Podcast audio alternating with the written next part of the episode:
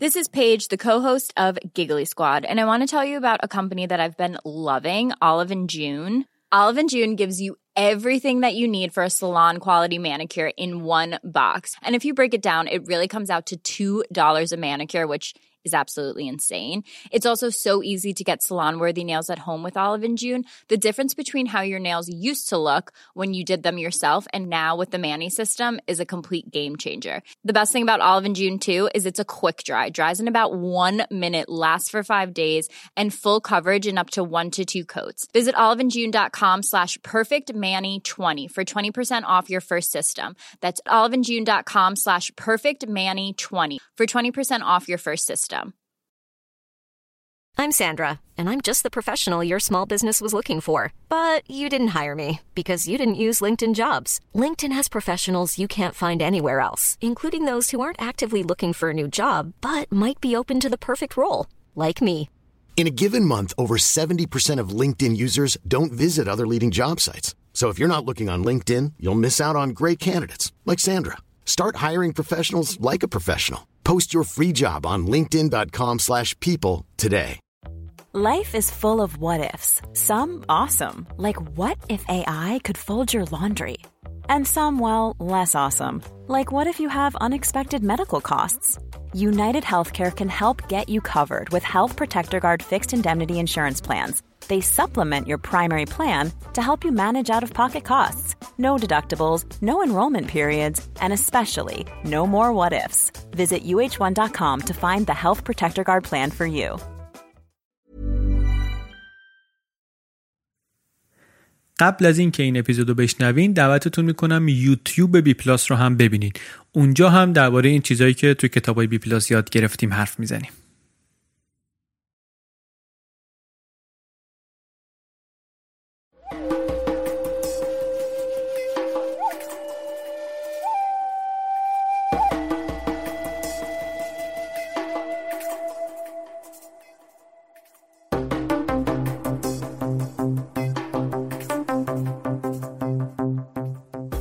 سلام. این اپیزود 18 ام پادکست بی پلاس و در خرداد 98 منتشر میشه. بی پلاس پادکستی که در هر اپیزودش من علی بندری یک کتاب غیر داستانی رو به صورت خلاصه برای شما تعریف می‌کنم. قبل از اینکه کتاب رو معرفی کنیم اینو بگیم که بی پلاس اینستاگرام هم داره الان. بی پلاس پاد لینکش توی توضیحات این اپیزود هم هست. آخر اپیزود هم یه خورده توضیح میدیم که اونجا چه کار قرار بکنیم. ولی دنبال کنید دیگه بیپل اینستاگرامش رو هم دنبال کنید چون چیزهای خوبی اونجا می‌خوایم که بگذاریم.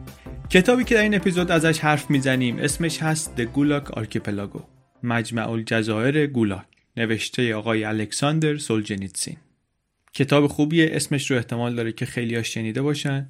روی خود من خیلی اثر گذاشت این کتاب. واقعا هم خوندنش هم به عنوان ادبیات لذت بخشه هم به عنوان تاریخ از این کتابایی که به آدم دید میده در زندگانی. یه خود ای آدم رو روشن می‌کنه که چطور میشه در هر شرایطی آدم یه کسی باشه و یه کاری بکنه که بعدا هم خودش بهش مفتخر بشه. همین که خیرش به دیگران برسه. حالا حرف می‌زنیم ازش. جلوتر هم از آقای سولجنیتسین حرف می‌زنیم هم از خود کتاب مجمع الجزایر حرف می‌زنیم در خود اپیزود. فقط یک یادآوری کوچیک که خلاصه این کتاب و کتابهای غیر داستانی دیگر رو می‌تونید در بلینکیست بخونید به انگلیسی. خلاصه های اونطوری البته اصلا حق بعضی از کتاب ها رو ادا نمی‌کنه مثل این کتاب. ولی خوندن اینجور خلاصه ها خیلی وقتا مثل ورق زدن کتاب تو کتاب فروشی دیگه. حداقل در انتخاب کتاب خیلی وقتا به آدم کمک می‌کنه. صفحه Blinkist رو در bpluspodcast.com ببینید برای اطلاعات بیشتر و اینکه چطور میشه عضو شد و اینها. توی همون bpluspodcast.com اگر دوست داشتید می‌تونید که پشتیبان مالی پادکست بی پلاس هم بشین و می‌تونین که کتاب هایی رو که ازشون حرف زدیم و حرف می‌زنیم اونایشون رو که ترجمه فارسیشون موجوده در ایران بخرین. در صفحه از کجا بخریم اینها رو لیست کردیم بریم دیگه سراغ مجمع الجزایر گولاک.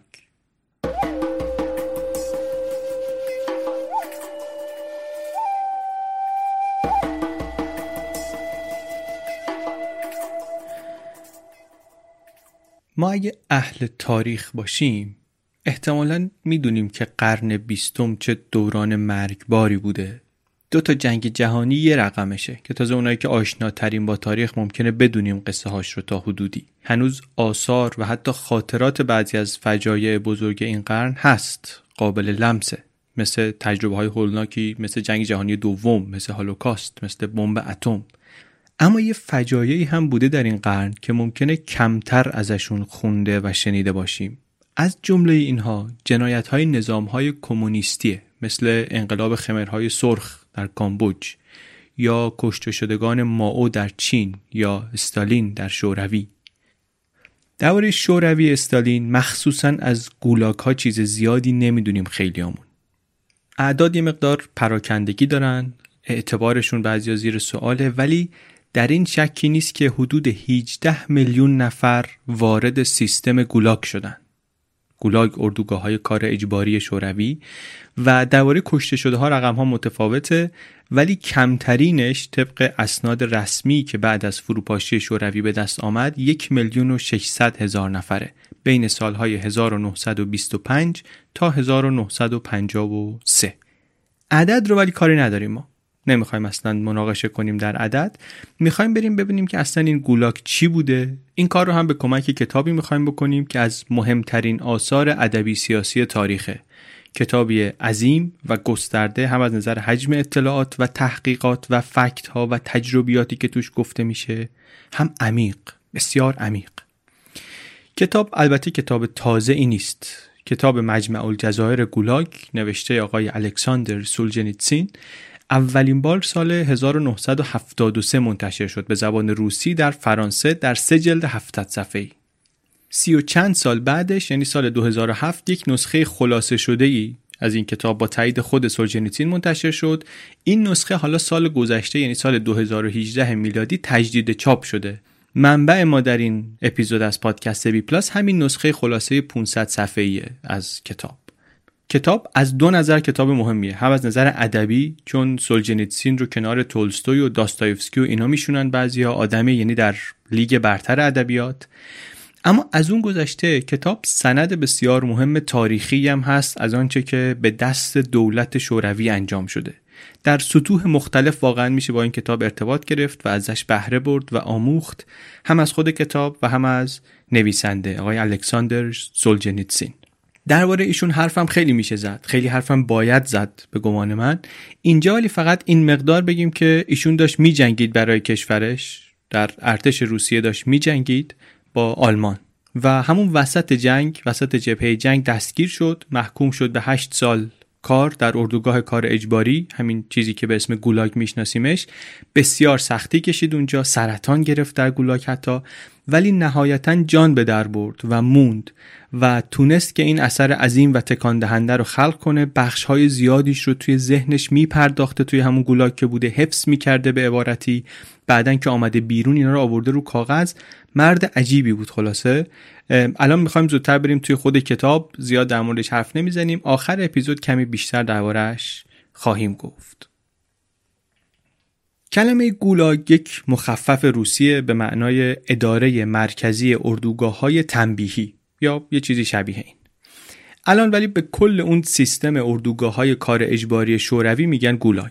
اسم کتاب رو هم گذاشته مجمع الجزایر. تشبیهی که داره می‌کنه داره این اردوگاه های پراکنده ولی مرتبط به هم رو به مجموعه ای از جزایر جدا از هم تشبیه می‌کنه. میشه مجمع الجزایر گولاگ کتاب کتاب مهمیه. چند سال یه بخشای از این کتاب سابقا ممنوعه رو آوردن توی کتابای درسی الزامی در دوره دبیرستان در روسیه. و به دلایلی که اشاره می‌کنیم به بعضیاشون توی همین اپیزود این کتاب رو یکی از عواملی می‌دونن که در تسریع فروپاشی شوروی نقش داشت. سال 67 به فارسی هم منتشر شده از قرار ولی به این راحتی ها بعیده که پیدا بشه کرد نسخه ازش.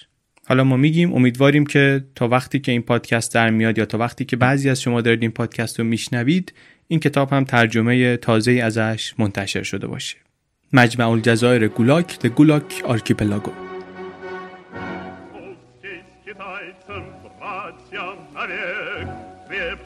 единства народов и рас. Вечер расправил простой человек, Песней шагает простой человек. Дружба навеки в сердце у нас. В сердце у нас گولاک چیز مرموز و ناشناخته بود برای مردم روسیه فرمان تشکیلش هم اصلا زمان خود لنین صادر شد که اقدامات قاطع و شدید برای برقراری و تشدید نظم باید اجرا بشه و همین شد مبنای شکلگیری جزایر گولاک. فرمان در سپتامبر 1918 آمد می گفت که از جمهوری شوروی با جدا کردن و نگهداری دشمنان طبقه ایش در اردوگاه های کار اجباری concentration camp نگهداری کنید. محافظت کنید. این قرار بود بشه زندان جدید. در مانیفست کمونیست یا مانیفست حزب کمونیست آمده بود که سیستم مجازات بروژوایی فعلی باید جمع بشه و به جاش یک نظام مجازاتی جدید باید بیاد برای طبقه کارگر. این گولاک زندان این سیستم جدید بود. همه جور جایی هم بود اینها. اولیش در یک جزیره بود جزیره سولووتسکی در دریای سفید و بعد دیگه از روی همون الگو ادامه دادن در جاهایی که لازم دیدن چه در جنگل‌های انبوه تایگا چه در زمین‌های سخت و بیحاصل تندرا.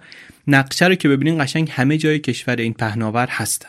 روند رشدشون ولی بعد از جنگ جهانی دوم بود که شدیدتر شد و گولا کم کم شد یک منبع بزرگی برای نیروی کار. با خرابی های عظیمی هم که جنگ به بار آورده بود شوروی خیلی دشواری اقتصادی داشت نیروی کار لازم داشت و چه نیروی کاری بهتر از زندانی های گولاک. آدمی که نه نگرانی مراقبت از خانواده داره نه مسئله اسکان داره نه مدرسه می‌خواد نه بیمارستان نه حتی لازمه به فکر غذا و بهداشتش باشی. زندانی دیگه. فوقش اینه که انقدر کار می‌کنه میمیره.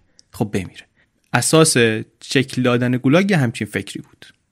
چطور می‌رفت آدم توی گولاگ؟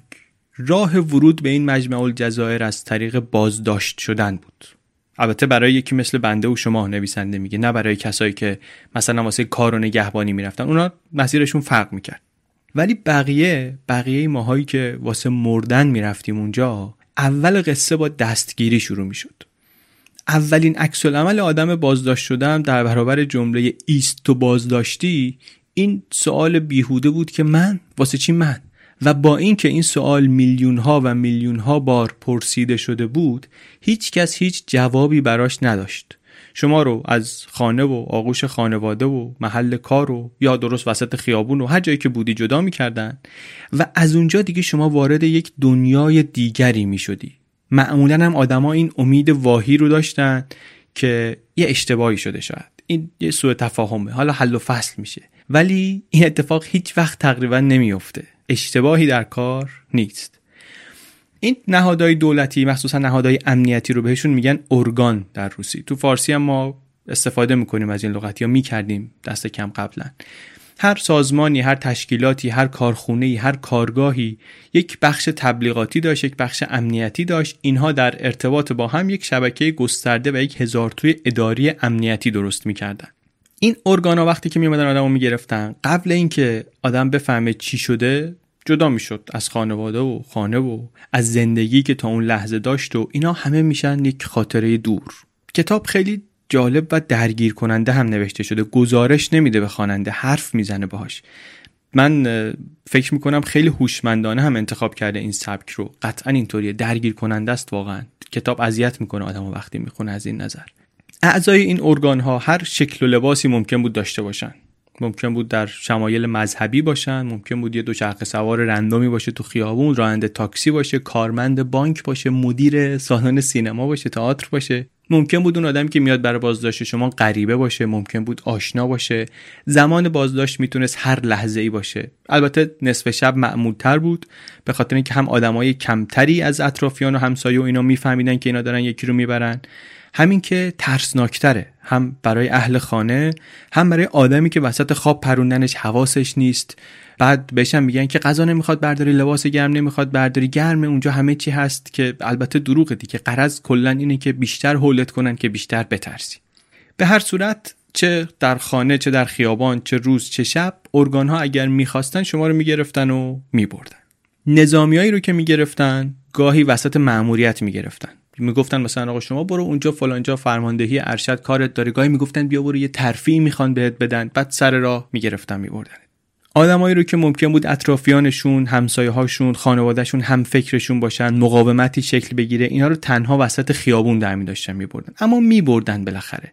حتی به شوخی سولجنیتسین میگه که در زمانه که همه چی یکسان و کارخونه ای شده بود تنوع خوبی داشت شکل این بازداشت ها باید این اعتبار رو بهشون داد. مخصوصا اون اوایلش بعدا البته وقتی قطار قطار ده ها هزار نفر رو از این ور اونور میریختن تو گولاک دیگه جایی واسه این کارهای نمایشی و تئاتری نمونده بود فله می بردن هرچی هم که فرد بازداشت شده زودتر این زندگی قبلیش رو رها می کرد از نظر ذهنی و قبول می کرد که آقا این زندگی دیگه گذشته خاطره دوریه و باید ازش جدا شد و حالا باید ببینیم که اینجا چی میشه. بهتر می‌تونست شرایط جدید رو درک کنه.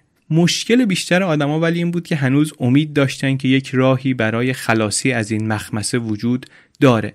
یه خورده اگه همکاری کنن اگه دستورالعمل رو اجرا کنن اوضاع از اینی که هست وخیمتر نمیشه. زود این مسئله می‌تونه برطرف بشه. یه امیدی حداقل هست که زود برطرف بشه برگردن سر زندگی. همین که بیشتر بازداشتی ها بیگناه بودن باعث می‌شد فکر کنن ملت که کاری به کار من نخواهند داشت. من که کاری نکردم که. اشتباه هم همین بود. منتها اون بدبختی رو که میبردن با همین من کاری نکردم و اشتباه شده و اینها بیشتر اذیت می‌شد. بیشتر بهش فشار میومد چون دیرتر میپذیرفت واقعیت رو واقعیت هم اینه که اصلا مهم نبود. حتی مهم نبود که جرمی وجود نداشت که این فرد بخواد به خاطرش گناهکار شناخته بشه. اصل راهنما دستورالعمل این ارگان این بود که با دشمن داخلی باید مبارزه کرد. این دشمن هر کسی می‌تونست باشه. کافی بود یک نفر جرأت کرده باشه در برابر دیکتاتوری پرولتاریا بیسته. اصلا گناه یا بیگناهی برای این ارگان ها موضوعیت نداشت. هدف این بود که برسن به اون حد نصابی که باید بهش می‌رسیدن. طبعا البته اگه می‌تونستن کسی رو وادار کنن که اعتراف کنه به جرمی حتی اگر جرمی باشه که نه خودشون در آورده باشن خب کار بهتر پیش می‌رفت. اما اعتراف هم نکرد نکرد. یکی از چیزهایی که استالین مشخصا دنبالش بود این بود که اونایی که عضو گروه های مذهبی هستن حتی اونایی که خودشون واسه خودشون مذهبی هستن اینا رو بگیرن. فعالیت مذهبی ممنوع بود حتی تا این حد که تو خونه خودت به بچه خودت مثلا تعلیمات مذهبی بدی. این هم می‌شد تبلیغات ضد انقلابی. جرم سیاسی بود. کسی که با این اتهام بازداشت می‌شد مجازات های سنگین می‌گرفت. ولی این همه محکومین اینا نیستن. همه دستگیر شده ها اینا نیستن. این محکومین مذهبی اینا فقط یک گروه کوچکی از تعداد کل بازداشت ها و زندانی ها بودن. کی بودن بقیه اینایی که گرفتار می شدن انواع و اقسام آدم. مثلا متفکرها روشنفکران مستقل یا همه کسایی که یه زمانی یه کسب و کار خصوصی داشتن. کسایی که تصور می‌شد پول و طلا ذخیره کرده باشن. کسایی که تصور می‌شد رادیوی غیر قانونی دارن.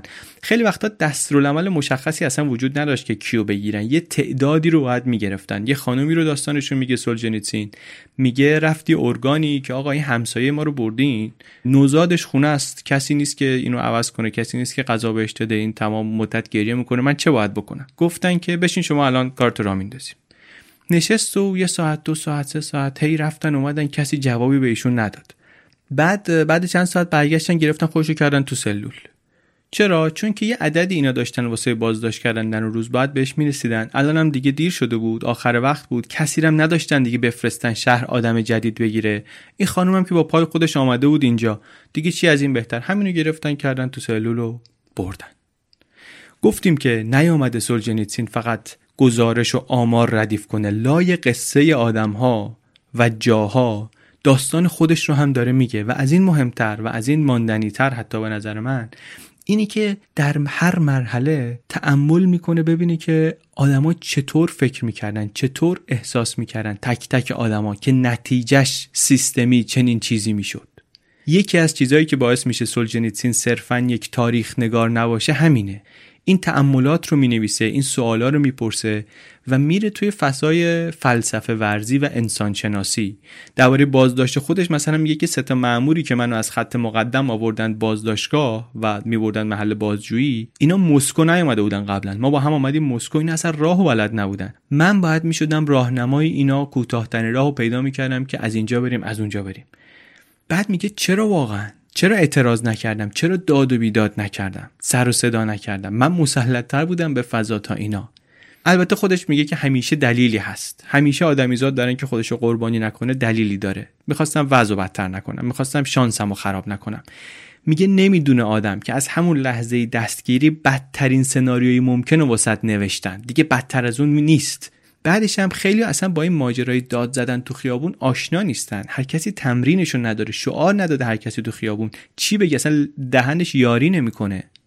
بعد میگه آدمایی هم هستن از اونور که انقدر فریاد و گریه دارن که اون لحظه نمی‌دونن کدومشو سر بدن.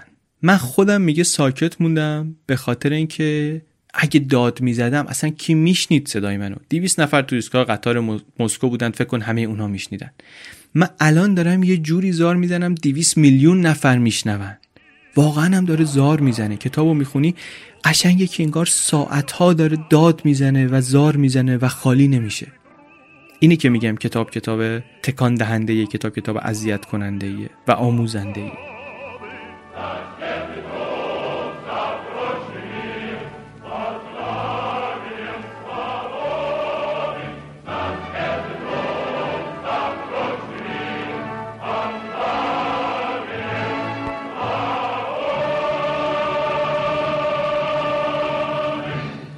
یک تصویری که ما ممکنه از روسیه داشته باشیم از روسیه قبل از شوروی داشته باشیم روسیه تزاری داشته باشیم از نمایشنامه ها و کتاب هاست از ادبیات میگه اگر که به شخصیت های روشنفکر نمایشنامه های چخوف که نشسته بودن حدس می‌زدن که 20 سال دیگه چی میشه 40 سال دیگه چی میشه اگه به اینا می‌گفتیم که آقا 40 سال دیگه شکنجه در بازجویی دوباره روتین میشه. جمجمه کوبیدن و وان اسید و داغ کردن و انواع آزارهای شدید جسمی و روحی و اینایی که دیگه در امپراتوری روسیه بر افتاده بود اینا همه دوباره برمیگرده اگه اینو بهشون می‌گفتیم چه حالی می‌شدن؟ شکنجه از زمان پتر کبیر کم کم دیگه رفته بودن تو کار تقبیهش بعد کم کم کم شد کم شد در قرن 18 زمان کاترین کبیر دیگه غیر ممکن به نظر می رسید که کسی شکنجه بشه در امپراتوری روسیه. حالا در زمانی که دنیا عوض شده رادیو آمده هواپیما آمده فیلم ناطق سر و کلش پیدا شده شکنجه هم دوباره برگشته اونم نه یه نفری یه گوشه ای بلکه ده ها هزار نفر نیروی تربیت شده در سر تا سر کشور مشغول شکنجه کردن میلیون ها نفرن چی این؟ بازگشت به سنت هاست؟ همشو باید بندازیم گردن کیش شخصیت؟ عجیب و عبرت آموز اینه که میگه تو همون دوره تو همون دوره همون نمایشنامه‌های چخوف هم اجرا می‌کردن می‌رفتن می‌دیدن ملت. با اینکه اون آینده ای که اونجا داشتن در موردش خیال پردازی می‌کردن الان آمده بود دیگه. زمانش آمده بود ولی با تصویری کاملا متفاوت. حتی الانم میگه میگن ازش حرف نزنین. از این رنج عمومی نگین. نگین که دورنمای تاریخی به هم نخوره. به جاش بیاین از دستاوردهای افتخارآمیزش بگیم از زوباهنهایی که ساخته شد از کانالهایی که حفر شد. ولی میگه مگه میشه نگفت شکنجه بخشی از فرایند بازجویی بود؟ پرونده ها اغلب کلا ساختگی بودن. واسه همین هدف کلا این بود که اعتراف رو بگیرن برن سراغ نفر بعدی پرونده بعدی. اصلا حقیقت و کشف حقیقت و اینا مطرح نیست. ممکن بود مثلا یه استاد دانشگاهی رو بازجویی کنن که سر کلاس شما زیاد از لنین و مارکس نقل قول می‌کنی ولی از استالین اونقدر صحبت نمی‌کنی. بعد توضیح میده انواع شکنجه رو میگه شکنجه های روانی رو میگه که از همون لحظه بازداشت شروع می‌شد با ارعاب با بیخوابی بیخوابی که مثلا گاهی بیشتر از یه هفته طول می‌کشید انواع تحقیر تهدید به بازداشت خانواده شکنجه خانواده فرزندان متهمی میبردن کنار پنجره می‌دید که مثلا همسرش تو راه رو وایساده می‌گفتن اونم گرفتیم. حالا ممکن بود واقعا به بهانه ملاقات فقط آورده باشنش که مثلا یه لحظه بترسوننش.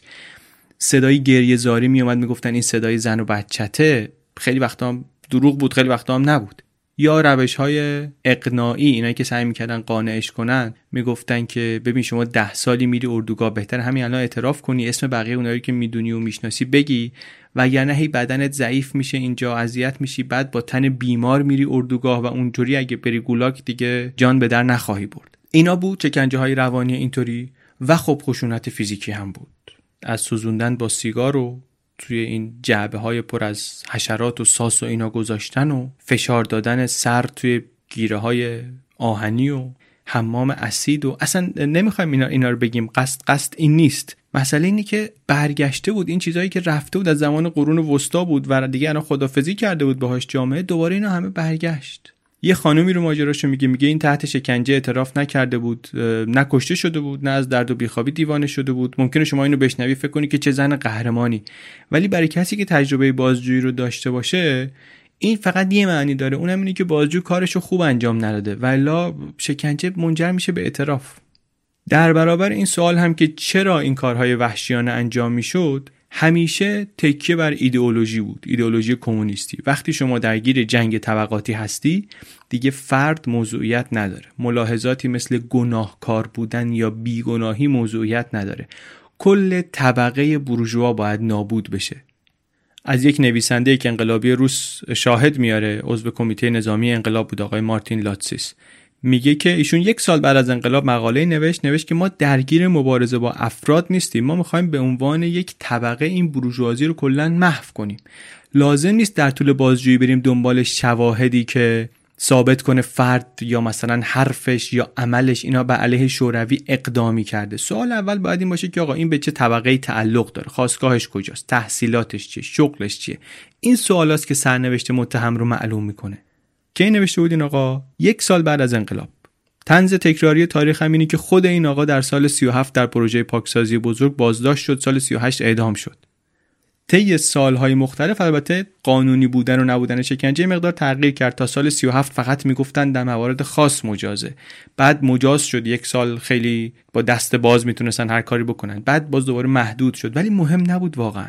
متهم اگه جرأت می‌کرد جسارت می‌داد به خودش که بگی من می‌خوام قانون رو ببینن می‌گفتن نمیشه. یا اصلا اینجا کتاب قانون نداریم فلسفه پردازی خیلی حیرت انگیزی هم پشت قضیه بود. این خیلی جالبه. یه مقدارم ربط پیدا می‌کنه به اپیزود 51 پادکست چنل بی داستان آموک. اگر که این جالب شد براتون اونجا رو برید بشنوید. می‌گفتن که آقا حقیقت مطلق اصلا وجود نداره که. حقیقت نسبیه. هیچ چیزی رو شما نمی‌تونی بگی مطلقا صحیحه. واسه همین هیچ فرایند دادرسی هیچ بازجویی نمی‌تونه حقیقت مطلق رو کشف کنه. نسبی رو می‌تونه. پس چی؟ پس اصلا دنبال شواهد مطلق رفتن بیمعنیه. همون شواهد نسبی کافی. اصلا شاهد ممکنه یه دفعه چیز بگه در شرایط دیگه چیز دیگری بگه. و اینم نسبیه دیگه. شاهدم نسبیه.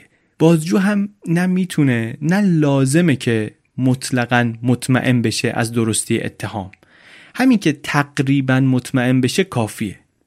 حواسمون هست دیگه از کجا داره به کجا می‌رسه. بعد این اطمینان تقریبی رو همین پشت میزم میشه به دست آورد. اصلا لازم نیست که بری بررسی کنی تحقیقات کنی که. همین پشت میز شما شرایط رو بررسی کنی می‌تونی بفهمی که داری آدم مجرم رو مجازات می‌کنی. یعنی درسته که در عمل برگشتن به سنت های قرون وسطایی ولی هم زمینه فکری فلسفی دارن براش حالا. همین که اون روش ها کم بازده بود اون روش ها واسه همون دوران قرون وسطا خوب بود. به درد وقتی که با میلیون ها نفر سر و کارداری نمی‌خورد باید سیستمی بنا شد برای این کار. این شد که این سیستم این شبکه گولاگ به وجود آمد. این سیستم پشتش طراحی شد و به کار افتاد. نکته مهم دیگه این که استالین با همه استالین بودنش نمی‌تونست مسئولیت چنین چیزی رو بپذیره. عظیمه برای اولین بار در تاریخ بشر داشت برنامه ریزی می‌شد برای شکنجه میلیون ها نفر. واسه همین همه حرفا رو می‌زد استالین ولی کلام آخر رو نتیجه گیری رو نمی‌کرد.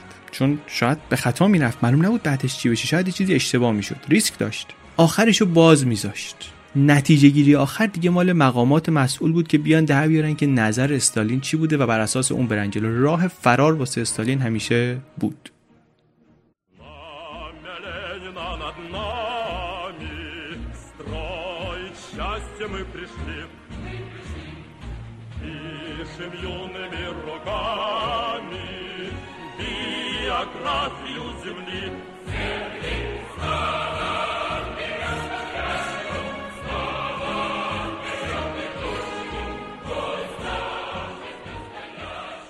حالا بریم ببینیم که این پیچ و مهره این سیستم کیا بودن.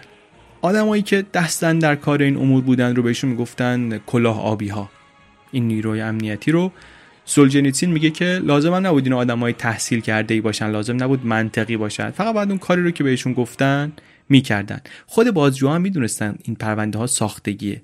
چطوری پس ادامه می‌دادن؟ باید مجبور می‌کردن خودشونو باید خودشون مجبور می‌کنه و این مجبور کردن خودش یعنی نابودی وجود انسانی.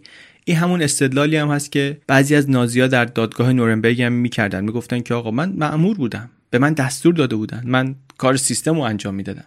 یا باید اینطوری می بود یا اینکه باید واقعا به کارکرد سیستم معتقد می بودن نقل قول می‌کنه از یک بازجویی که می‌گفت بازجویی و دادگاه اینا تشریفاته. سرنوشت شما از قبل تعیین شده تغییرم نمی‌کنه. یا مثلا می‌گفتن آدم تحویل بده پرونده تحویل بگیر بعد شرح میده روند آموزش و گزینش این کلاهآبیا رو توضیح میده. و میگه سیستم به یک نحوی کار می‌کرد که اگه شما به عنوان یک فرد ذره ای وجدان داشتی بالاخره در یکی از مراحل حذف و گزینش از گردونه خارج می‌شدی. اون چیزی که تهش میموند واسه استخدام یه کسایی که به راحتی از هر دستوری اطاعت می‌کنند و هیچ ابایی از خشونت ندارن. بیشتر این بازداشت هم تحت یکی از مواد قانون کیفری بود که تعریف های خیلی نادقیقی داشت تعریف های کلی داشت. هر کسی رو می‌شد با این بگیرید. ماده 58 بود اسمش خیلی بند و تبصره داشت. گفتیم در دهه 20 می‌گفتن آموزش مذهبی به کودکان حتی به فرزند خود تحت بند ده همین ماده شده بود تبلیغات ضد انقلابی. ده سال زندان داشت. ده سال. توی کمپ ها به این زندانیا می‌گفتن 58 چون بند 58 مشمولشون شده بود. دو تا گروه کلی بودن توی کمپ ها مجرمین عادی مثل دزد و سارق و قاتل و اینا به اینا می‌گفتن عناصر مطلوب اجتماعی. Socially friendly elements. چون می‌گفتن اینا قربانی نظام طبقاتی هستن. بعد 58 یا بودن. اینا عناصر خطرناک اجتماعی بودن. فکر ضد انقلابی بیان احساسات ضد شوروی مشکوک به خرابکاری مشکوک به خرابکاری مشکوک فقط. اینا همه می‌رفتن این تو. حالا گفتیم بازداشت می‌شد و شکنجه و روال غذایی و اینها. بعد می‌خوایم کم کم بریم برسیم به خود کمپ اردوگاه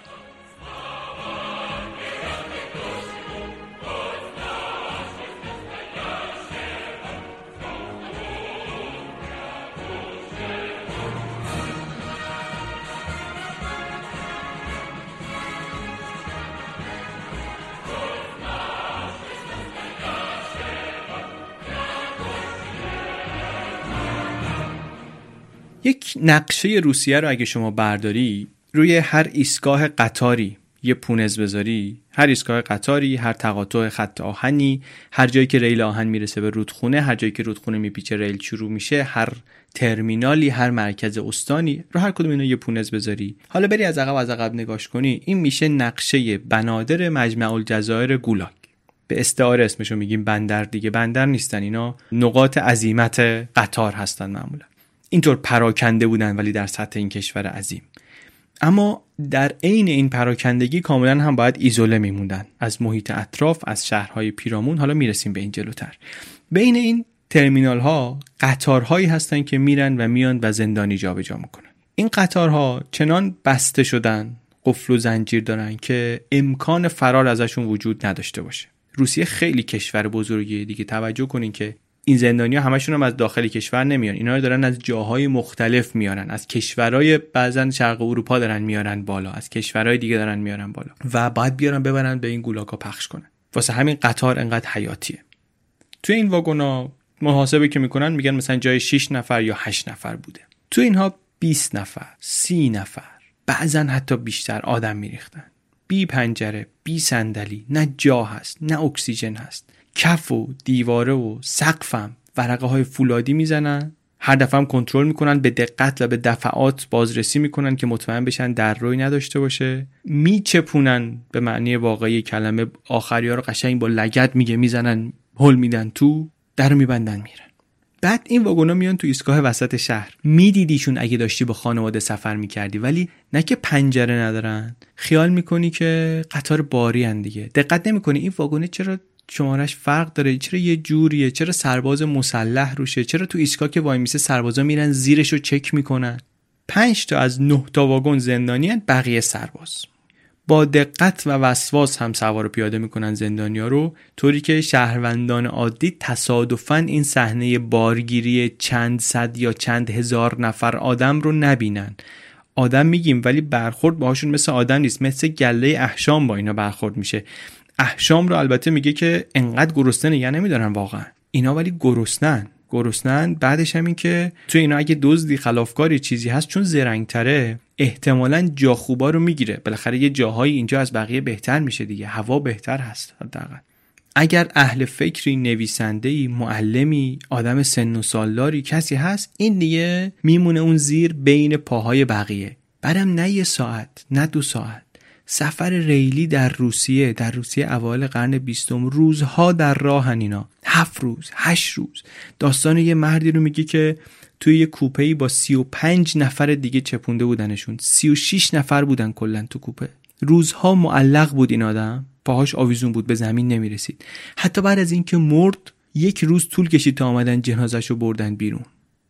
جامعه می‌دونست که مداوم و منظم داره بازداشت انجام میشه ولی اینکه مثلا بیان هزاران نفر زندانی رو تحت چنین شرایطی رو ببینن بالاخره می‌تونست خطرناک باشه. واسه همین بارگیری معمولا شب انجام می‌شد. کاملا هم دقت می‌کردن و تلاش می‌کردن که در کل این فرایند زندانی ها در وحشت کامل باشن. مواربه تراشن اندک وسایل شخصی که دارن بگیرن مدام بشمرنشون سرپایین باشین نشسته باشین چشما بسته باشه از اینجور کارا.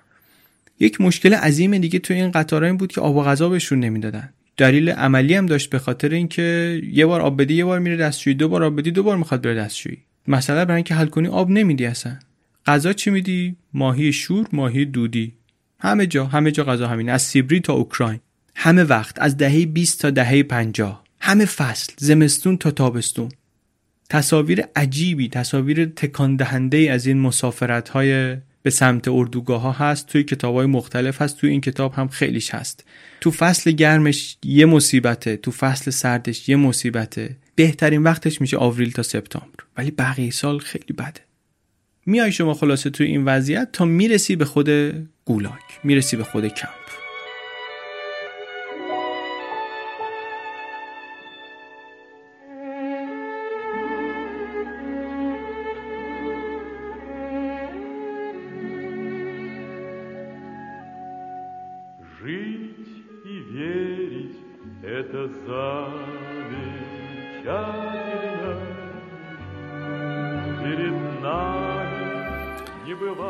اواسط دهه 20 وقتی که برنامه های رشد اقتصادی شروع شد و نیاز به نیروی کار زیاد شد سیستم گولاک هم گسترش پیدا کرد. سولجنیتسین به این میگه متاستاز گولاک. متاستاز اصطلاحی در پزشکی وقتی میگن که سرطان پراکنده میشه از نقطه شروعش میره نقاط دیگه. مثلا میگه در کمپ سولوفسکی که در 1923 سه هزار تا زندانی داشت 1930 شده بود 50 هزار تا. هم توی بیانیه ها هم توی تئوری های رسمی هم این بود که اداره کمپا باید یه طوری باشه که زندانی بهره ای از کارش نبره بهره اقتصادی باید برسه به دولت. خیلی وقتا هم اینطوری بود که یه جایی وسط تایگا قطار وای میساد وسط بیابون زندانیا رو میریختن پایین یه تابلو می‌زدن رو درخت کمپ فلان تأسیس در تاریخ فلان. یکی یه بیل می‌دادن دستشون مشغول شین. هیچی وسط بیابون. اولین کار طبعا اینه که خودشونو زنده نگه دارن. بعد شروع کنن یک سرپناهی ساختن. اول واسه نگهبانا و زندانبانا بعد واسه خودشون. ابزارم حد اقلی دست خالی جیره آرد بهشون میدن. و باید با برف قاطی کنن یه نونی بتونن درست کنن. یک نمونه تاریخی از این ساخت و سازا که شاید فقط بشه با ساخته شدن اهرام مصر مقایسش کرد پروژه ساخت کانال دریای سفید بالتیکه. کانالیه به طول 227 کیلومتر. که این رو ساکنان مجمع الجزایر ساختن تقریبا با دست خالی بدون هیچ ماشینالاتی. بعد از اینم که ساخته شد یک کتاب مفصلی به مشارکت گروهی از نویسندگان از جمله ماکسیم گورکی نوشته شد. دربارش خیلی فاخر و وزین چاپش کردن. ماجرای نوشته شدن کتاب و آمدن و بازدید نویسنده ها رو اینا رو همه رو توضیح میده سولجنیتسین کتاب قرار بود تا پایان تاریخ واقعا روایتگر حماسه ساخت کانال باشه. ولی مثل خیلی چیزای دیگه دو سه سال گذشت همه اون رهبران و افرادی که این کتاب ازشون تعریف می‌کرد رفتن تو ردیف دشمنان خلق. کتابم عملا حذف شد. حمله می‌کنه با عصبانیت سولجنیتسین به حماقت این نویسنده ها و با لحن تحقیرآمیزی میگه که اینا حتی نیومدن حرفو بپیچونن یا مثلا نصف دروغ بگن نصف راست بگن. یه ضرب سنگین دروغ گفتن. گفتن در جریان این پروژه هیچ کس نمرده. تخمین زده میشه که بین 12 تا 25 هزار نفر مردن تو این پروژه. میگه لابد اینا چون دیدن 100 هزار نفر کارگر بودن وقتی کار شروع شد 100 هزار تا بودن وقتی کار تموم شد گفتن خب لابد کسی نمرده دیگه. یا یه ماجرای دیگه تعریف می‌کنه میگه گورکی آمده بود از یکی از این کمپا بازدید کنه. تلاش بیوقفه برای اصلاح این عناصر نامطلوب رو و تبدیل کردنشون به نیروی مولد و زایا برای آرمان شهر شوروی رو روایت کنه. بعد توی یه کمپی نوجوانی میره جلوش با چشم گریان شروع می‌کنه شرح اوضاع. میگه کار اینطور غذا اونطور بهداشت اینطور خواب اونطور خشونت اینطور مرگ و میر. گریش می‌گیره گورکی گریش می‌گیره با چشم گریان میره اون نوجوانم بلافاصله اعدام میشه.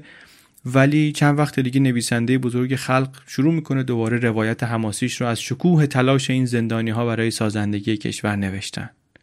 اینجوری هم توضیح میده این مفهوم متاستاز رو سولجنیتسین میگه که بیایم ببینیم مفهوم دشمن چطور از اون شکل اولیش خارج شد. میگه مثلا کولاک کولاک یه چیز دیگه است کولاک یه چیز دیگه است. میگه مثلا کولاک به یک گروهی از کشاورزا می‌گفتن در اواخر دوره تزاری که مخصوصا در اوکراین که اینا زمیندار بودن. بعد از انقلاب اکتبر این مفهوم گسترش پیدا کرد. گفتن اصلا هر کی زمین داره و در کار کشاورزی موفق تر بوده و در نتیجه یه خورده بیشتر پول جمع کرده حتی در حد اینکه مثلا چند تا دام بیشتر داشته یا چند تا کارگر فصلی می‌تونسته استخدام کنه این عنصر نامطلوب طبقه ایه و تو برنامه پاکسازی کولاک ها این باید دستگیر بشه. اینا رو همه رو گرفتن یا کشتن یا فرستادن کمپ. که اونم مثل همین کشتن بود. چنان وسیع بود این موج دستگیری ها که سیستم غذایی میگه اصلا نمی‌تونست اینا رو بهشون رسیدگی کنه. این حجم باز ناتوان بود. در نتیجه زندانی رو مستقیم میفرستادن کمپ. اصلا فرصت دیگه به اون کارا نمی‌رسید حتی در ظاهر. نتیجه حذف این کشاورزای موفق چی شد؟ این شد که چند سال بعد میلیون ها نفر مخصوصا در اوکراین بر اثر قحطی از بین رفتن. این قحطی هم می‌خواست که از کتابای این فصل بشه. دیگه من دیدم زیاد نزدیکی پیدا می‌کنه با این اپیزود. دیگه کارش نکردیم. ولی میلیون ها نفر در این قحطی که یکی از عجایب قرن بیستم اون هم از بین رفته. یا یه نمونه دیگه از این متاستاز کردن مفهوم دشمن مال وقتی بود که سربازا آدمایی که تو جنگ جهانی دوم سربازای روسی که اسیر شده بودن یا آدمایی که یه مدتی در محاصره بودن یا در مناطق اشغال شده مونده بودن اینا اینا رو می‌گرفتن. اینا می‌گفتن دشمنن. اولا که طبق قانون می‌گفتن اسیر شدن ممنوع شما اسیر شدی یعنی کار خلاف کردی. بعدم اگه اسیر شده بودی حالا آزاد می شدی یا فرار می کردی یا روستایی که محاصره شده بود حالا از محاصره خارج می شد دیگه شما عنصر مشکوک بودی. چون یه زمانی رو با دشمن همکاری کردی. حتی اگه مثلا همکار تیم بوده که آشپزی کردی واسه نظامی های آلمانی. ممکنه جاسوس باشی. حتی درباره سربازایی که تا برلین رفته بودن چون شما در معرض تبلیغات ضد کمونیستی قرار گرفتی مجرمی. همه اینها رو تحت عنوان خائنان به مام میهن می آمدن می گرفتن و مجازات می کردن. گزارشی میده سولجنیتسین از وضعیت زندانی های جنگی شوروی در کمپ اسرای جنگی آلمانی. بعد اینا رو مقایسه می‌کنه با اسرای دیگری که دست آلمانا بودن مثل اسرای انگلیسی. اون گزارش هم گزارش دردناکه. اسیرن همه اسیر آلمانن دیگه ولی فرق می‌کنه وضعیتشون. از یک کسی نقل می‌کنه به اسم یوری یوفتوکوویچ که این میگه یک مأموریت شناسایی رفت انجام بده آلمانا گرفتنش. گرفتنش بعد این کمپ اسرای جنگی روس رو تعریف کرده. میگه اصلا اینجا کمپی بود برای مردن. اگه نمیمردی دیگه باید حتما به یک نتایج خاصی می‌رسید درباره زندگی درباره شوروی. غروبا میگه من یه تصویر می‌دیدم فقط. مهر روی اردوگاه رو گرفته بود. چندین جا زندانیا آتیش درست کرده بودن. کنار این آتیش ها میگه جانورانی رو من می‌دیدم که اینها زمانی افسر روس بودن سرباز روس بودن. الان ولی مثل حیوان بودن. داشتن استخونای اسبای مرده رو میجویدن سق می‌زدن. با دود آتیش سعی می‌کردن لباساشون رو از شپش پاک کنن. هنو نمرده بودن اینا. ولی بعضیاشون دیگه نمی‌تونستن حرف بزنن یه طوری که آدم بفهمه. تکلم قابل فهم رو از دست داده بودن قدرتش رو. این وضع میگه من اینو می‌دیدم. از اون وقت خب زندانیای کشورهای دیگر هم می‌دیدم های انگلیسی رو می‌دیدم مثلا. میفهمیدم که مشکل آلمانا نیستن. بالا سر اونا هم آلمانان بالا سر اینا هم آلمانن مشکل حداقل همش آلمانا نیستن. هر جا میگه زندانی های متفقین نزدیک اسرای جنگی روس بودن کمکشون می‌کردن. از سر ترحم کمکشون می‌کردن. از اون سیم خاردار غذا مینداختن واسهشون. روسی که اسیر شده بود نه. امیدی به پایان جنگ داشت. نه راهی برای فرار داشت. نه هیچی.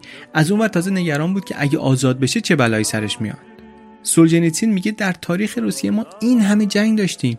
این جنگی که ما توش برحقیم به همون تجاوز شده. چطور در این برحق ترین جنگی که داریم دفاع می‌کنیم از خودمون این همه خائن پیدا شده؟ چرا تو جنگ های قبلی ما این همه خائن نداشتیم؟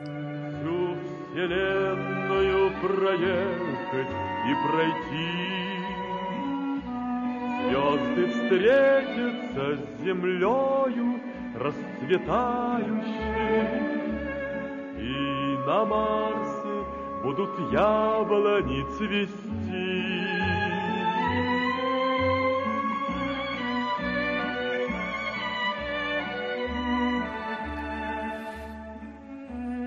یه نگاه کلی جالبی هم میکنه میگه که همونطوری که نقطه وقتی بخواد به وجود بیاد دو تا خط باید به هم برسن یک چیزی مثل این که بخواد اتفاق بیفته دو تا ضرورت باید یه جا به هم برسن. منظورش از چیز پدیده ای مثل گولاگ.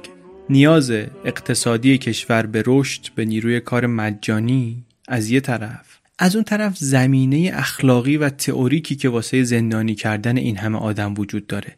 اینا اون دوتا خطی که از تلاقیشون سیستم گولاگ متولد میشه. پایه های نظریش رو هم میگه که مارکس و انگلس چیدن در قرن گذشته. اونجایی که میگه مارکسی که هرگز در زندگی بیلی دست نگرفته بود می‌گفت مجرم رو اگه می‌خوای تنبیه کنی باید بذاریش سر کار. نه انفرادی نه زندان نه تنهایی نه هیچی فقط کار. میگه مارکس نکرده کار روش شد بنویسه کاغذ هم پذیرفت این رو ازش و این ایده شکل گرفت. بعد مثال های حیرت انگیزی می‌زنه از روزنامه نگارای آمریکایی از روشنفکرهای غربی که آمدن دیدن گولاگ رو و برگشتن و به به چه چه کردن که چه ایده ای چه سیستم درخشانی. زندانی به جای اینکه وقتشو تلف کنه داره کار می‌کنه. کار مفید کار معنیدار. چه آزاری میگه دیدیم ما از این قلم کاغذ به دستایی که آمدن و فکر کردن همه چیو فهمیدن و رفتن گزارش های آنچنانی نوشتن درباره وضعیت اینجا درباره شخصیت انسانی. بگذاریم. خود کمپ حالا بریم ببینیم چجور جای زندگی توش چجوریه از همون لحظه ورود به کمپ شما ساکن و بومی مجمع الجزایر هستی. هویت جدید می‌گیری موجودیت جدید می‌گیری. احتمال اینکه جا بمیری کم نیست. اما تا اون موقع برنامه روزانه ای که داری شامل یک چیز فقط کار. هر روز صبح تا شب. بسته به این هم که توی کدوم جزیره باشی کار ممکنه فرق کنه ممکنه سنگ خورد کردن باشه حفر معدن باشه برای استخراج زغال سنگ مس سرب شاید کار توی کارخونه برای استخراج و استحصال فلز مواد معدنی یا کارهای دیگه. حفر تونل ساختن راه آهن جاده سازی کشاورزی. سنتی ترین کار استخراج چوب از جنگل. هر کارگر و هر گروه کاری یه جیره کاری داره که در طول روز در طول هفته باید انجام بده. حجم کار فوق العاده زیاده. کار تموم نشه غذا خبری نیست. و در نتیجه روز بعد باید با گرسنگی بیشتر علاوه بر اینکه اون کار اون روز رو می‌کنی بقیه کار دیروز رو هم تمام کنی. میشه تصور کرد دیگه. یک ناخوشی ساده می‌تونه بندازه زندانی رو در سراشیبی که هی غذای کمتر کار بیشتر غذای کمتر کار بیشتر توان کمتر. تای خط دیگه. فارغ از این هم که نوع کار چی باشه روز کاری پیش از طلوع آفتاب شروع میشه بعد از غروب تمام میشه. بجز کارم هیچ چیزی نیست. زندگی خلاصه شده در گرسنگی و محرومیت. در واقع یک نوع مرگ و اعدام آهسته است.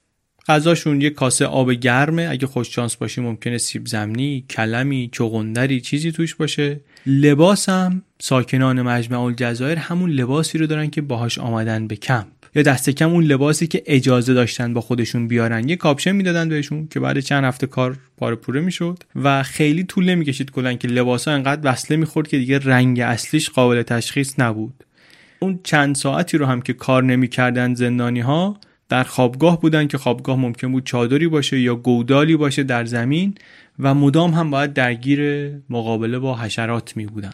زندگی خیلی فرقی با زندگی حیوانی نمی‌کرد. مرگ هم همیشه حاضر بود زندانی می‌دونست که تنها راهی که اصلا می‌تونه زودتر از موعد از این شرایط بیاد بیرون مرگه. انقدر مرگ و میر زیاد بود یه گروه مخصوص بود واسه جمعآوری و رسیدگی به دفن گروهی مرده ها. این زندانیایی هم که زیاد ضعیف می‌شدن و دیگه معلوم بود به آخر خط نزدیکن بهشون می‌گفتن رفتنی. وقتی یکی از این رفتنی ها موقع برگشتن کمپ از حال می‌رفت دیگه نگهبانا که نمی‌تونستن منتظرش بشن نمی‌تونستن هم کسی رو بذارن مراقب این بشه مثلا تا وسیله نقلیه بیاد. همونجا یه گله می‌زدن و خلاص. مقایسه می‌کنه سولجنیتسین بین شرایط کمپ و روایت هایی که از زندان و تبعید در روسیه تزاری خوانده. مثلا توی آثار داستایفسکی یا تولستوی یا چخوف و با یک تنز تلخی میگه که زندانیایی که داستایوفسکی روایت می‌کنه تمام روز دارن راه میرن حرف می‌زنن. اینجا این خبرها نیست. یادمونم باشه بازداشت ها رو روششون رو شرایطشون رو بازجویی رو. و یادمون باشه کیا رو می‌گرفتن. توی این زندانیا کمونیست وفادار و معتقدم هست. یک بخشی رو نویسنده می‌ذاره برای تعریف کردن حال اینها چون اینا شرایط ذهنی و روحی خاصی داشتن. سختتر براشون از نظر روحی حداقل سازگار شدن با زندگی در گولاک.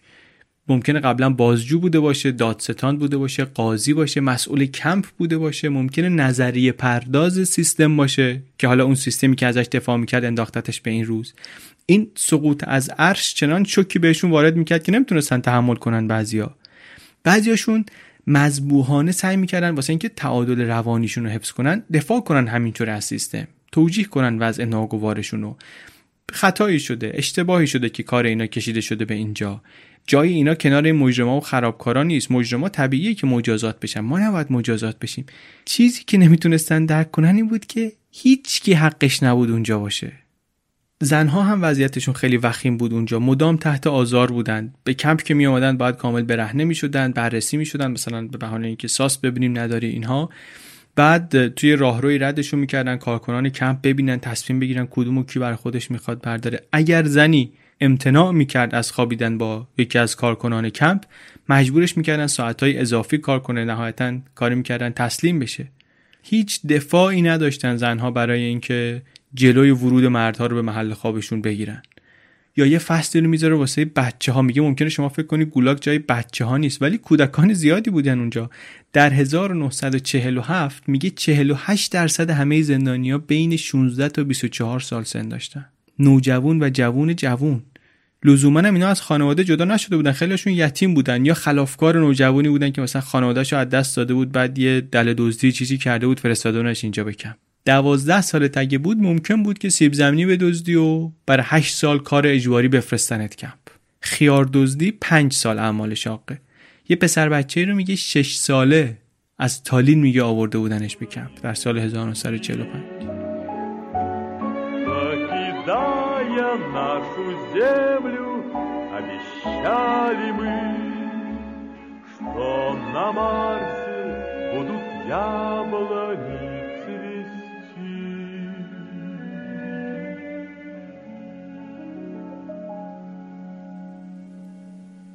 یک سوالی که مطرح میشه اینه که شما اگه بالاخره یه سیستمی داری نظر اقتصادی یه سیستمی داری دوازده ساعت کار می‌کنن زندانیا دستمزدم که نمی‌گیرن. پس سیستم مولدی بوده دیگه سیستم کارایی بوده. بالاخره کاری کشاورزی می‌کنن کار کارخانه ای کار معدنی حرفا. سوال جالبی نیست وقتی که این همه آدم کشته شدن این همه رنج انسانی هست.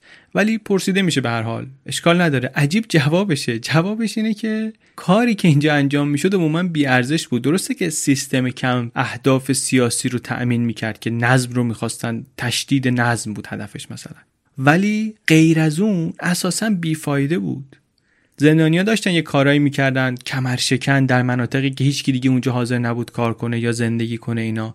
ولی کارگر ماهر که نبودن و مشوقی هم که واسه کار نداشتن. کاری که توش خوب بودن این بود که به کار اهمیت ندن. همش دنبال این بودن که بیلی خراب کنن نقاله داغون کنن کفشی پاره کنن یه کاری کنن که آسیب بزنن به کار. آجرای بیکیفیت میپختن تند و تند خراب می‌شد. رنگ طوری بود رو دیوار را به راه رنگ ور می اومد. پایه های همه چی لق بود می صندلی میشکست. چیزی که خوب بلد بود مجمع الجزایر بسازه همین روح فاسد بود. حتی پاکترین و خالصترین افرادم نمی‌تونستن مقاومت کنن. این نزاع برای بقا بالاخره در طول زمان هر کسی رو مغلوب خودش می‌کرد. تصور کن شما فکر کن خودش چه کار می‌کردی؟ اگه در حد مرگ گرسنه بودی یه تکه نونی مینداختن رو زمین جلوت همونقدر غذا فقط بود که از سه نفر یکی زنده بمونه. دیگه به خاطر زنده موندن آدم ممکنه بره با همون دندانیای دیگه سر اون یه تیکه نونم بجنگه دیگه. فرقی نمی‌کنه قبل گولاک کی بودی. به احتمال زیاد در اون لحظه با مشت و لگت می‌زدی کنار بقیه رو که زنده بمونی. یاد می‌کنه البته نویسنده از قهرمانان گمنامی که تن ندادن به این شرایط غیر انسانی. حاضر نبودن و در نتیجه عمر کوتاهی هم داشتن. چون بالاخره برای موندن باید همین کارو می‌کردن. کسانی هم بودن طبیعتا که می‌خواستن فرار کنن از کمپ. اما از یه طرف های طبیعی راه رو بسته بود از یه طرف های جامعه استالینی. حتی اگه می‌تونستی از کمپ بری بیرون واقعا جایی نبود واسه رفتن. جلوت یا دشت های بی پایان بود یا اگه شانس پیدا می‌کردی و به یه خونه ای می‌رسیدی اهل خونه به امید گرفتن پاداش لط می‌دادن. چون فرار از کمپ خیلی نامحتمل بود. وقتی هم مامورا میفهمیدن یکی گم شده کار خاصی نمی‌کردن. می‌دونستن که این رفته یه جایی بالاخره گیر میفته کشته میشه دیگه. جایی نمید کجا می‌خواد بره کجا رو داره بره. امروز ما خیلی از فرارهای موفقیت آمیز از کمپ چیز خاصی نمی‌دونیم. نمی‌تونیم واسه همین بگیم چه تعدادی در طبیعت وحشی موقع فرار جونشون رو از دست دادن چه تعدادی تونستن خودشون رو به جایی برسونن. اگر هم کسی نجات پیدا کرده روایتی ازش نمونده. چون ماجرای فرار رو گفتن همان و خطر تعقیب و زندانی شدن مجدد همان. اما زندانیایی بودن به هر ترتیب که مصمم بودن در فرار.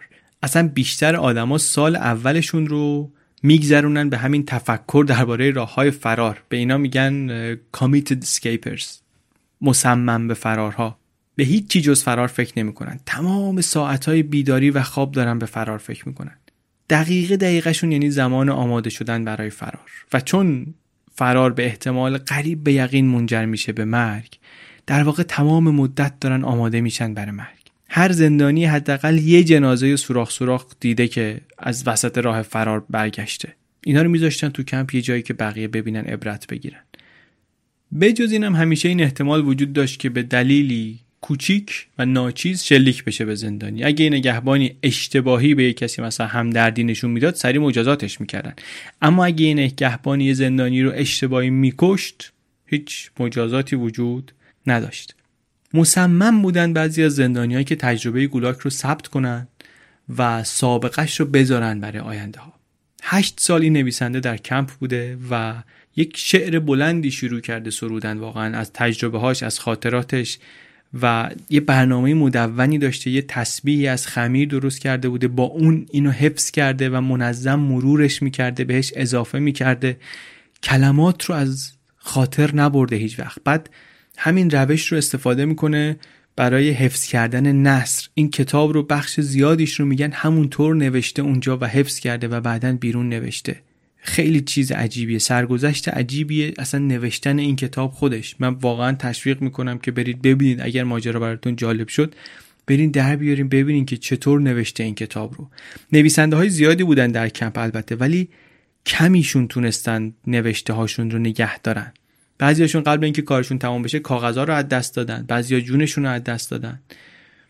البته بعد از جنگ که نیاز به نیروی کار زیاد شده بود بدون محاکمه بدون هیچ توضیحی دوباره حکم مجدد می‌دادن.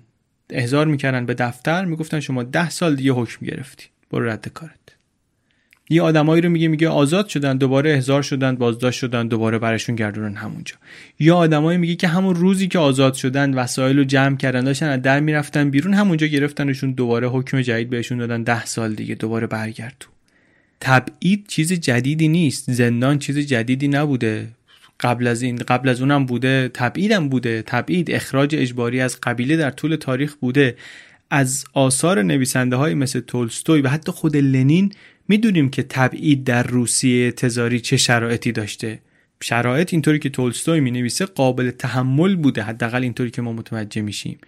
یا لنین که در 1897 تبعید شده بود خودش به سیبری کار اجباری نمی‌کرده اونجا. کار که نمی‌کرده هیچی مقرری ماهیانه می‌گرفت بر اساس محاسبه خرج در مسکو. می‌تونست بشینه مقالات سیاسیش رو بنویسه خانوادهش می‌تونستن مسافرت کنند خارج از روسیه.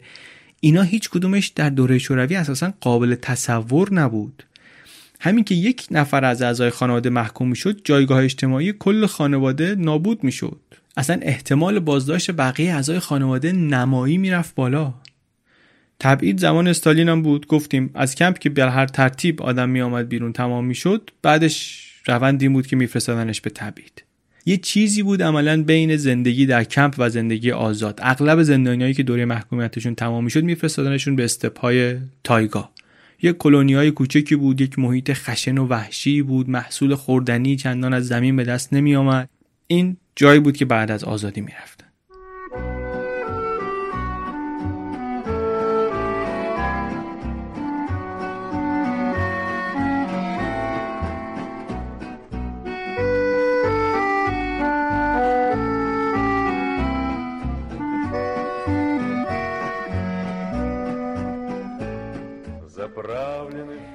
5 مارس 1953 مرد استالین خیلی جالبه. دقیقا چنین روزی چنین روزی داریم پادکست رو ضبط می‌کنیم.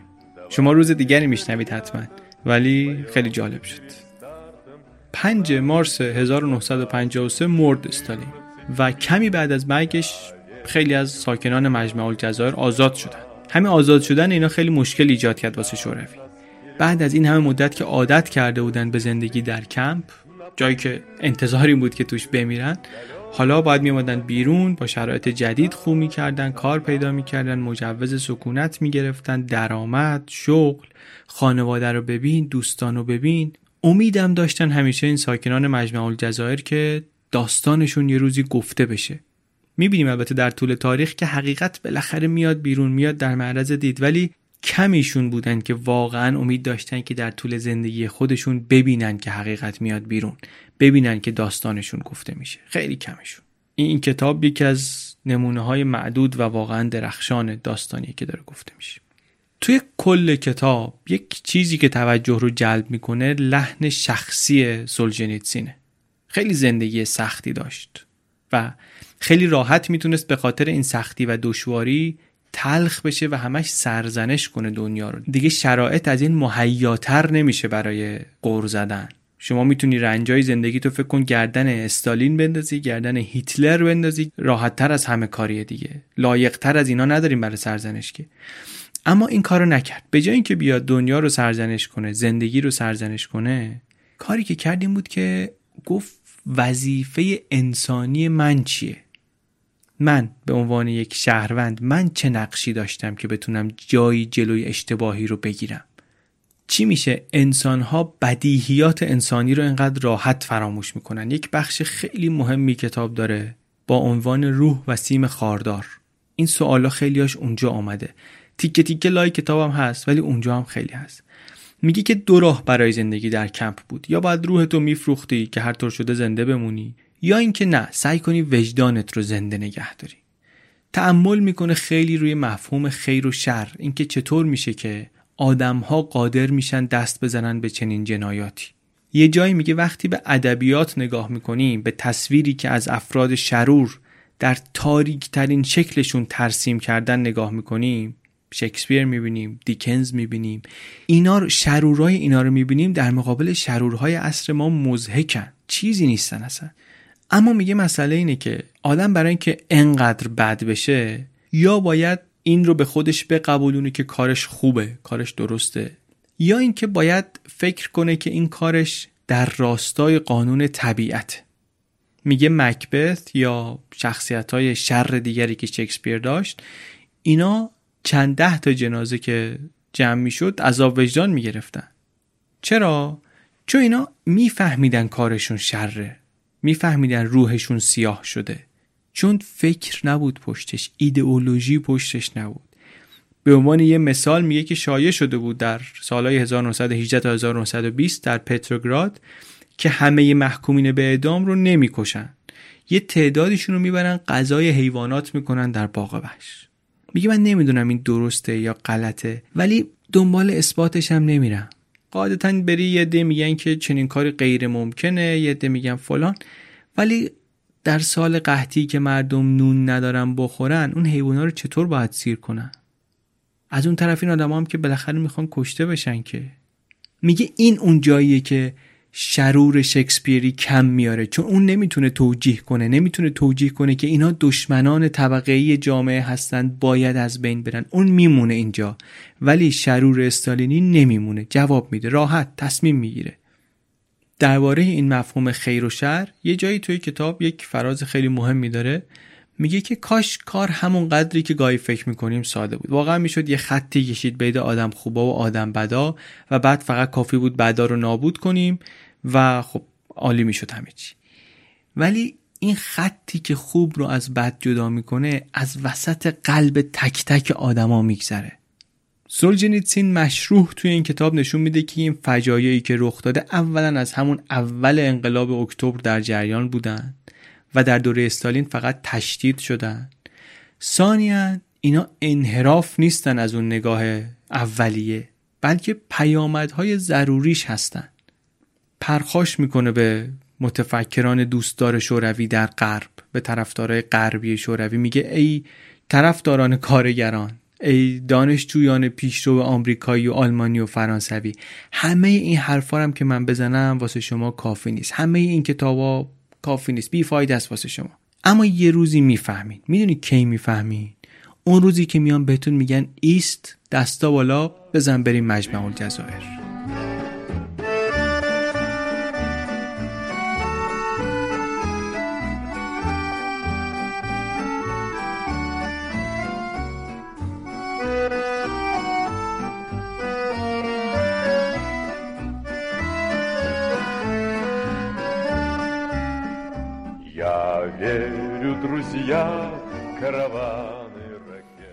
تمام کنیم دیگه کم کم این اپیزود رو. کتاب رو که البته نمیشه واقعا حقش رو ادا کرد اینطوری ولی خب پادکست ما جایگزین کتاب خوندن نیست. دعوت داریم می‌کنیم شما رو به کنجکاو شدن به موضوعی به کتابی به شخصی به دوره‌ای به یک ایده‌ای. حرف کتاب یکی از حرفهای شاید جانبی ولی آموزنده کتاب اینه که دعوا سر منابع محدود جنگ اقتصادی این یه چیزه.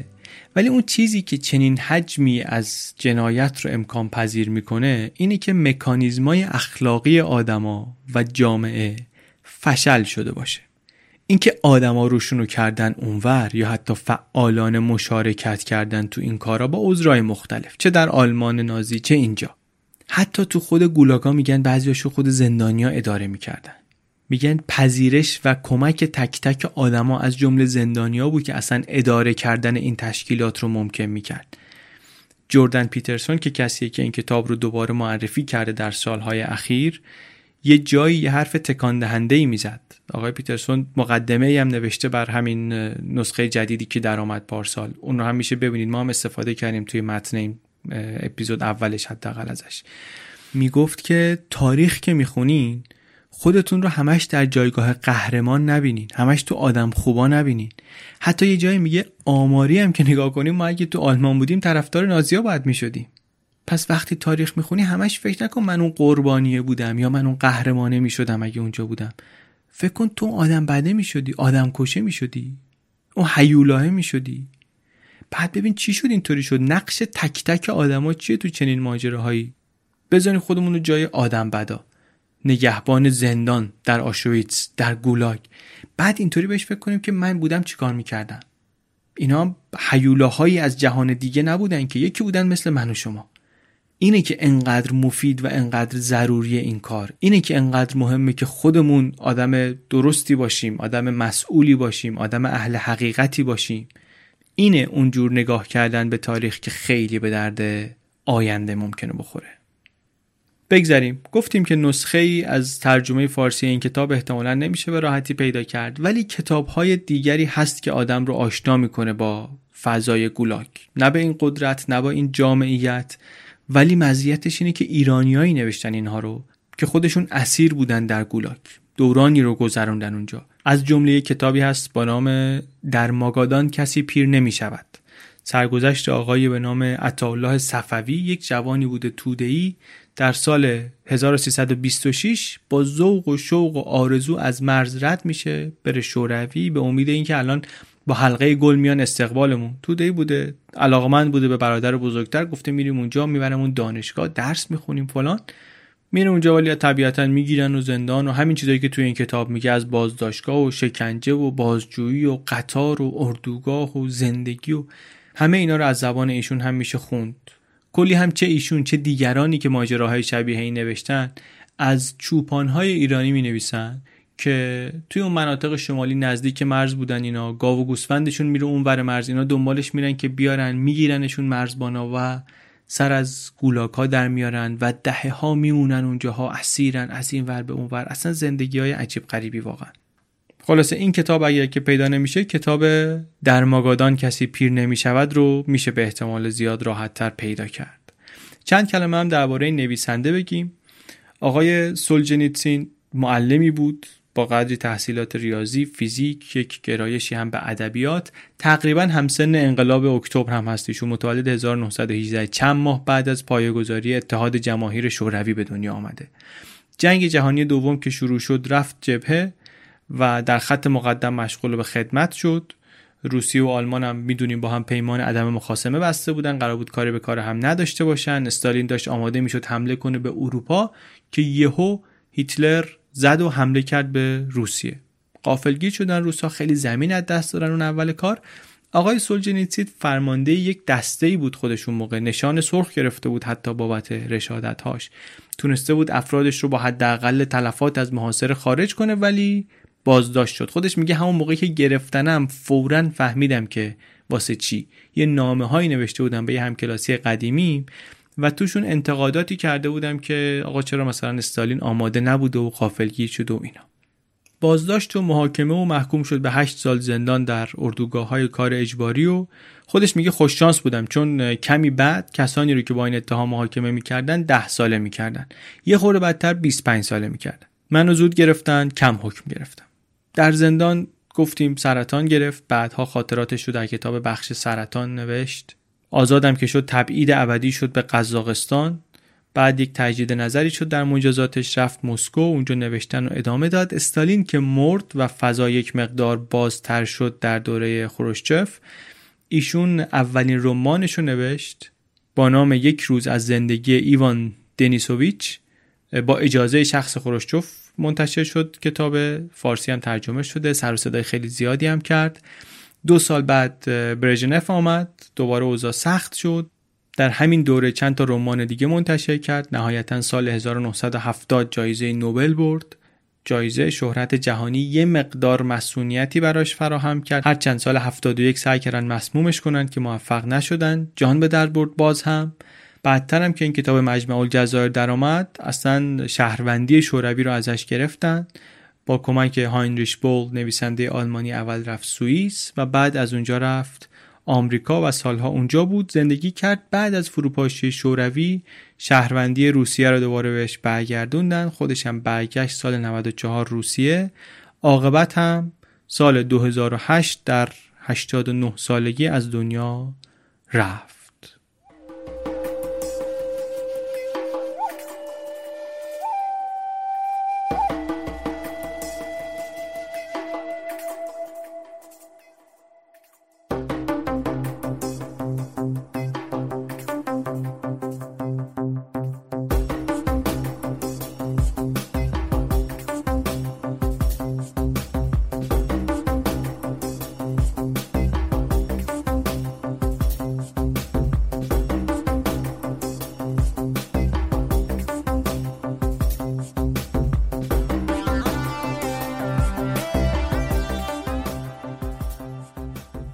چیزی که شنیدین اپیزود 18 همه پادکست بی پلاس بود. این اپیزود بی پلاس رو من علی بندری به کمک امید صدیقفر و عباس سیدین درست کردیم. عباس همکار جدیدمونه. جدید که البته الان اولین باره که اسمش رو شما دارید میشنوید ولی از اولین مکاتبه ای که ما کردیم نزدیک یک سال فکر کنم میگذره و الان چند ماهی هم هست که داریم با هم کار می‌کنیم.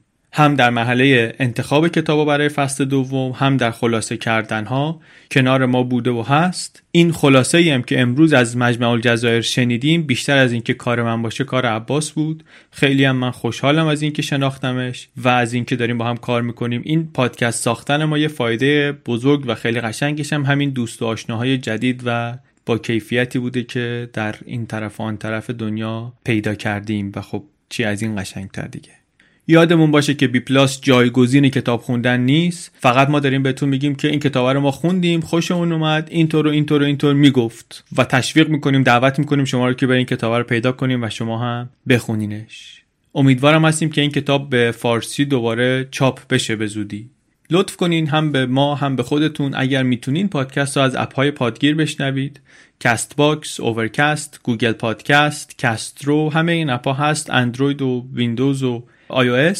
همشون هم به شما امکانات خوب و مناسبی میدن برای پادکست شنیدن. همین که به ما آمار و اطلاعاتی میدن که لازم داریم برای اداره کردن و رشد دادن پادکستمون.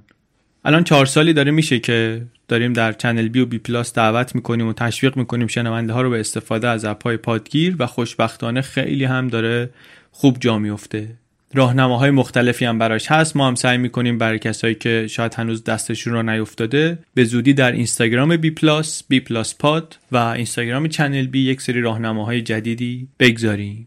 توی اینستاگرام بی پلاس به جز این اطلاع رسانی های درباره پادکست و همکارای پادکست و برنامه هایی که داریم و اینا می‌خوایم یه سری مطالب هم مربوط به چیزهایی که توی بی پلاس شنیدیم فصل یک و فصل دو اینها اضافه کنیم به چیزهایی که به نظر من خودم من چیزهای هیجان انگیز و جالبی خواهد شد. جای خوبی هم هست اینستاگرام برای اینکه پیشنهاد کنید بی پلاس رو و کلا پادکست رو به دوستانتون. دم شما گرم. بی پلاس پادکستی از چنل بی پادکست.